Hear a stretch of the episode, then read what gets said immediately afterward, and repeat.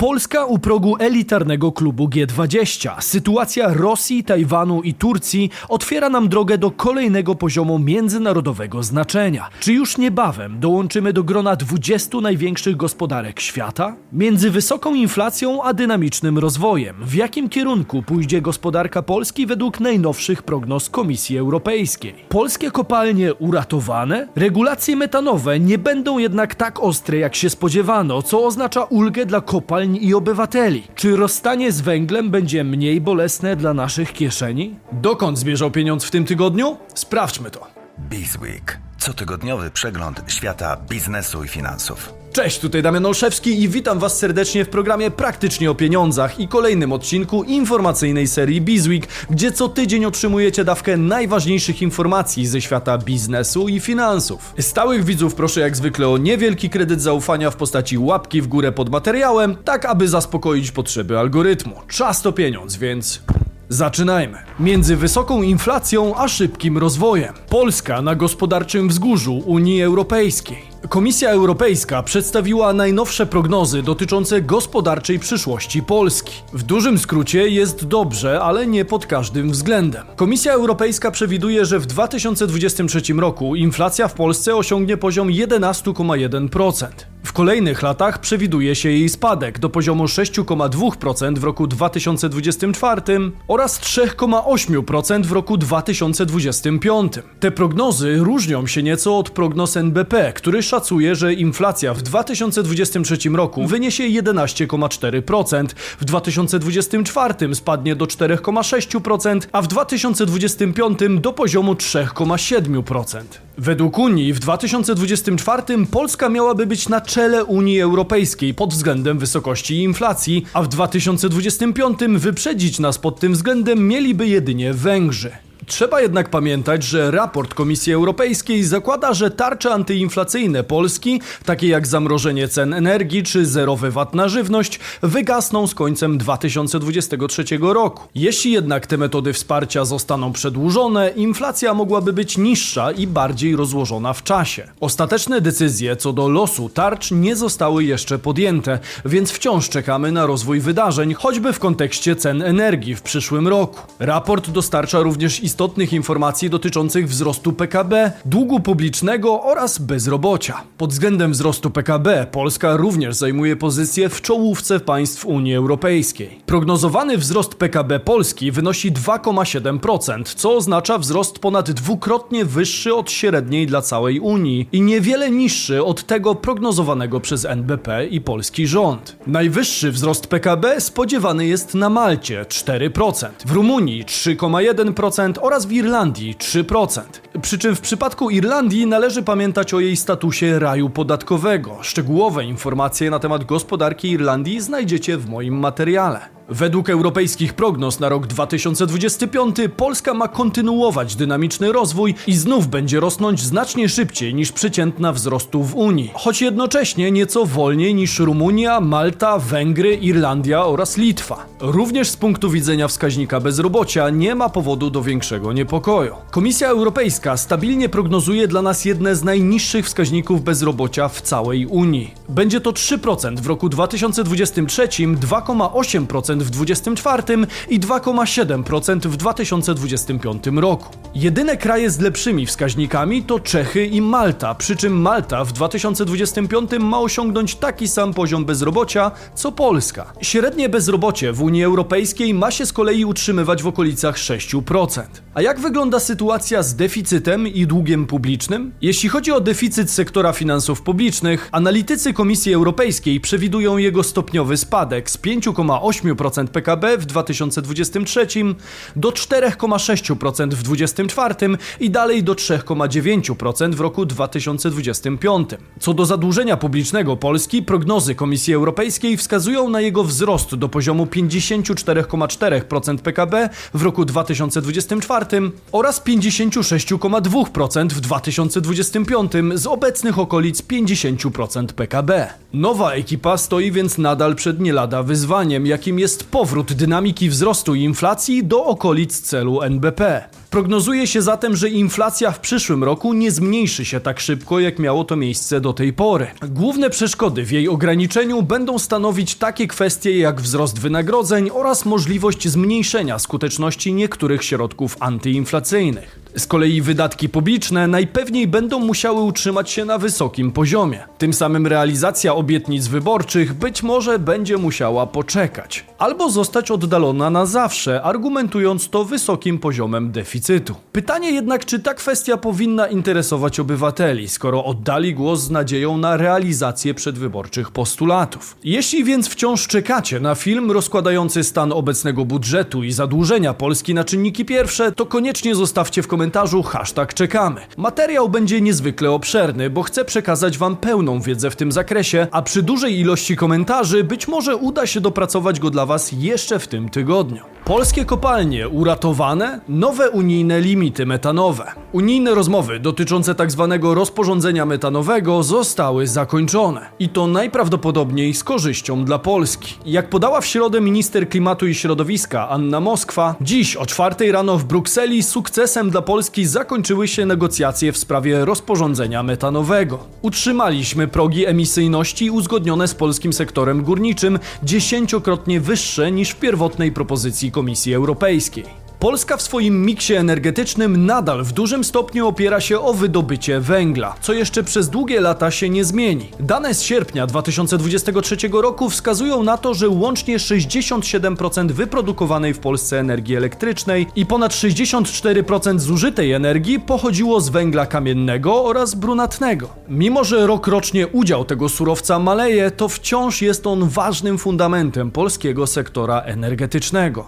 W porównaniu do sierpnia poprzedniego poprzedniego roku produkcja z węgla kamiennego spadła o niemal 17%, a z węgla brunatnego o prawie 35%. Energia z krajowych źródeł odnawialnych stanowiła 22,5% krajowej produkcji i ponad 21,5% zużycia energii. Przepisy Unii Europejskiej stanowiły i nadal stanowią zagrożenie dla naszego strategicznego surowca. W grudniu 2021 roku Bruksela przedstawiła projekt rozporządzenia metanowego, które w pierwotnej wersji stanowiło olbrzymie zagrożenie dla śląskiego przemysłu wydobywczego. Proponowane przepisy miały mianowicie wprowadzić normę normę 0,5 tony metanu na 1000 ton wydobytego węgla w roku 2027. Polski problem polegał na tym, że średnia emisja metanu w polskiej grupie górniczej wynosi 5,9 ton. W praktyce oznaczałoby to, że większość kopalń nie zmieściłaby się w wyznaczonych przez Unię Europejską limitach i musielibyśmy od 2027 roku płacić bardzo wysokie kary za emisję. Na szczęście zagrożenie zamknięciem sporej części kopalni w Polsce zostało na ten moment oddalone. W trakcie negocjacji uzgodniono bowiem kilka zmian, które w pewnym stopniu ratują polskie górnictwo. Zmiany te obejmują podniesienie limitu emisji z planowanych 0,5 ton do 5 ton metanu na 1000 ton wydobytego węgla kamiennego od 2027 roku. Zastosowanie limitu do operatora zrzeszającego wiele kopalń, a nie pojedynczego zakładu, jak zakładano pierwotnie zamianę kar na opłaty, które w formie inwestycji środowiskowych będą mogły powrócić do kopalń. Wyłączono także z regulacji węgiel koksujący, który wcześniej został wpisany na listę surowców krytycznych Unii Europejskiej. Istotnym elementem nowego rozporządzenia jest fakt, że emisja metanu będzie rozliczana na całą spółkę węglową, a nie jak planowano pierwotnie na pojedyncze kopalnie. Jest to kluczowa zmiana dla polskich firm posiadających kopalnie o zróżnicowanym poziomie metanowości. Oznacza to, że spółka odpowiadać będzie tylko za emisję przekraczającą ustaloną normę o 0,9 tony, a nie jak to było pierwotnie o 5,4 tony. Ponadto przewiduje się, że kary za emisję zostaną zamienione na opłaty, które następnie mają wrócić do spółek węglowych jako środki na inwestycje mające na celu redukcję emisji metanu. Ma to im pomóc w obniżeniu emisji do akceptowalnego przez Unię poziomu. Nieznane są również stawki opłat za emisję, które ustali dopiero Unia Europejska. Dla przykładu, obecnie za tonę emisji dwutlenku węgla płaci się ponad 90 euro. Jednak metan jest według oficjalnych danych bardziej szkodliwy w kontekście efektu cieplarnianego niż CO2, a 40% światowej emisji metanu pochodzi z górnictwa związanego z wydobyciem ropy i gazu. To z kolei oznacza, że w przyszłości opłaty te mogą naprawdę znacząco obciążyć polski budżet i cały sektor sektor węglowy. W skrajnym przypadku może to doprowadzić do konieczności zamknięcia kopalń lub znacznego podwyższenia cen węgla. Z analiz think tanku Ember, wykorzystujących dane Międzynarodowej Agencji Energetycznej, wynika, że głównymi emitentami metanu są Chiny, Rosja, Indonezja i Indie, które łącznie odpowiadają za 76%, czyli około 32 miliony ton globalnej emisji metanu z kopalni węgla. Oczywiście jednocześnie trzeba oddać, że część tych krajów także zaczyna świadomie patrzeć na te kwestie i w relacji poziomu emisji do bardzo licznej populacji Indii czy Chin sprawa wygląda nieco inaczej. Jednak tak czy owak dążenie Unii do eliminacji lub znacznego ograniczenia użycia największych polskich zasobów energetycznych powinno być przedmiotem żarliwej debaty. Kiedy rząd podejmie decyzję o zamknięciu kopalń wynikającą z ewentualnej nieopłacalności wydobycia węgla, narodzi się wyzwanie związane z powstałą w ten sposób luką energetyczną. Ten proces już trwa i rozwija się z każdą kolejną zamkniętą jednostką. Pytanie brzmi, czy Polska powinna rezygnować z węgla, czy raczej bronić i kluczowego dla nas surowca. Porozmawiajmy o tym w komentarzach. Zapowiada się, że energia w naszym kraju będzie coraz droższa, więc warto szukać oszczędności na różne sposoby. Z okazji Black Friday i zbliżających się świąt Letyshops przygotowało nie tylko zwiększone cashbacki, ale także loterię, w której można wygrać aż 100 tysięcy złotych, kupując z użyciem ich cashbacku. Rejestracja na platformie, jeżeli jeszcze nie macie konta, zajmuje dosłownie kilka minut. Następnie na koncie wchodzimy w zakładkę Loteria, akceptujemy jej warunki i klikamy przycisk Biorę udział w loterii. Później standardowo robimy zakupy za pomocą któregoś z dostępnych sklepów, jak Media Expert, Allegro, e-obuwie, Mediamarkt, Empik, Modivo, Sinsei czy innych ciekawych marek. Za każde zakupy otrzymujemy po jednym losie w loterii, a zwycięzca zostanie wyłoniony 22 lutego 2024 roku. Black Friday, Cyber Monday czy Święta Bożego Narodzenia to czas zwiększonych wydatków, więc warto kupować z cashbackiem i uważnie analizować oferty. Uważajcie na udawane okazje i wypatrujcie tych prawdziwych, przy okazji otrzymując do 30% cashbacku z Letyshops i szansę na wygraną w loterii. Życzę przemyślanych zakupów i dużo szczęścia. Link do skorzystania ze zwiększonego cashbacku znajdziecie jak zwykle w opisie filmu. Polska w gronie 20 największych gospodarek świata? Z najnowszych prognoz Międzynarodowego Funduszu Walutowego wynika, że PKB Polski na koniec 2023 roku ma szansę przekroczyć 860 miliardów dolarów, bijąc tym samym wcześniejsze oczekiwania o ponad 100 miliardów. Co to dla nas oznacza? Jeśli te dane się sprawdzą, istnieje szansa, że Polska awansuje do prestiżowej grupy 20 największych gospodarek globu. Dotychczas pod względem PKB Polska balansowała na pograniczu 21, 22 czy też 23 pozycji, z wyjątkiem epizodu zaraz po krachu Lehman Brothers, kiedy awansowaliśmy na moment na miejsce 18. Warto przypomnieć, że grupa G20 to koalicja 19 krajów i Unii Europejskiej. W jej skład wchodzą największe gospodarki świata, takie jak Chiny, Niemcy, USA, Wielka Brytania, Francja, Włochy, Kanada i wielu innych gigantów,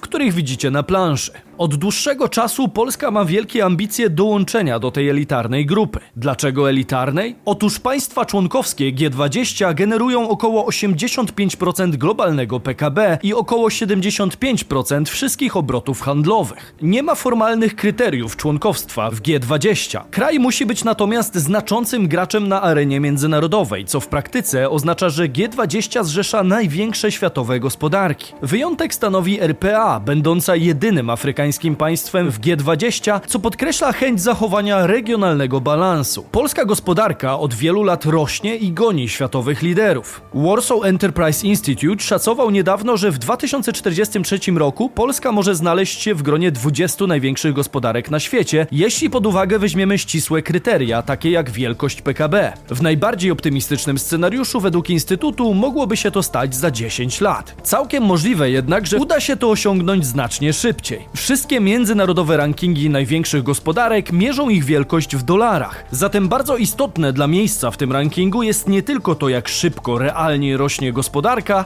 ale też to, co dzieje się z kursem walutowym w danym państwie. Do wyliczenia polskiego PKB na koniec tego roku zastosowano kurs około 4 zł i 15 groszy za dolara. Obecnie jednak polski złoty wciąż rośnie w siłę i kurs dolara na dzień tworzenia materiału uplasował się już poniżej 4 zł.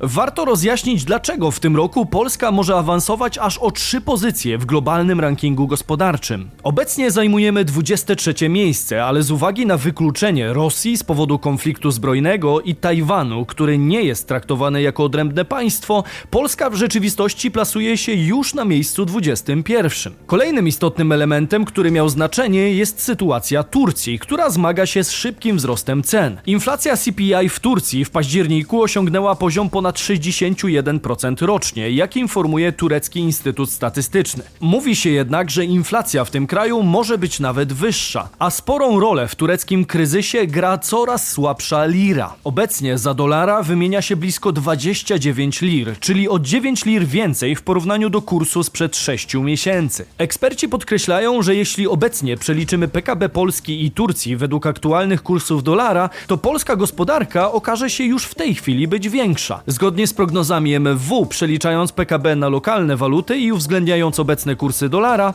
PKB Turcji na koniec roku ma wynieść około 857,9 miliarda dolarów, podczas gdy PKB Polski wyniesie około 864,5 miliarda dolarów. To oznacza, że nasz potencjalny awans nie będzie efektem przewyższenia Szwajcarii, która obecnie zajmuje 20 miejsce, lecz wynikiem spadku Turcji z pozycji 17 na pozycję 21 w rankingu. Warto także zwrócić uwagę na ciekawy fenomen, który może zastanawiać. Mianowicie Unia Europejska jest reprezentowana jako jedność w rankingach. Jednak gospodarka Niemiec, Francji czy Włoch pojawia się osobno, co wynika z faktu, że są one częścią G7, z którego wyłoniło się później G20. W tym przypadku mamy więc do czynienia z konkretną przyczyną, która argumentuje taki zabieg. Jednak Polska nie była nigdy częścią G7, więc pytanie, dlaczego ma szansę na obecność w G20, mimo że jest już przecież częścią Unii Europejskiej. Kluczem do rozwiązania tej zagadki jest położenie geograficzne Polski, która podobnie jak RPA ma szansę w tej grupie reprezentować swój region. Jako kraj Europy Wschodniej, nawet z uwzględnieniem Skandynawii, Bałkanów czy Bliskiego Wschodu,